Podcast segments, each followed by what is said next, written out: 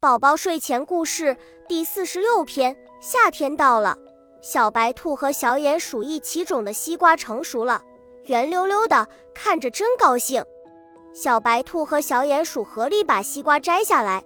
这时候，小白兔说：“这一个西瓜应该给我吃，因为瓜苗是我栽的。”小鼹鼠也不甘示弱，他说：“那还是我给西瓜施肥呢。”小白兔说：“哼。”是我给西瓜浇的水，小鼹鼠大叫说：“是我给西瓜除的草。”他们争吵着，谁也不让着谁。这时，邻居母鸡大婶看见了，问：“你们为什么要吵架呀？”小白兔和小鼹鼠将事情的原委告诉了母鸡大婶。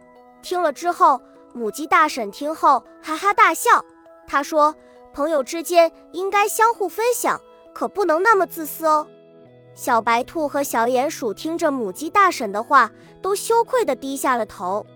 过了一会儿，小白兔说：“这一个西瓜还是给你吃吧。”小鼹鼠说：“不不不，还是给你吃吧。”母鸡大婶说：“别争了，我有一个好办法，将西瓜一切为二，你们不就都能吃到了吗？”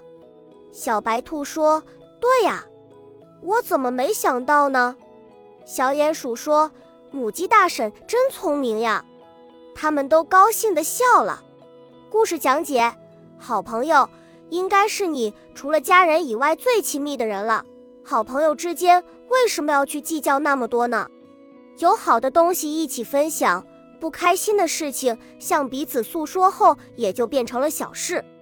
无论是什么样的感情，都是需要用心去经营的。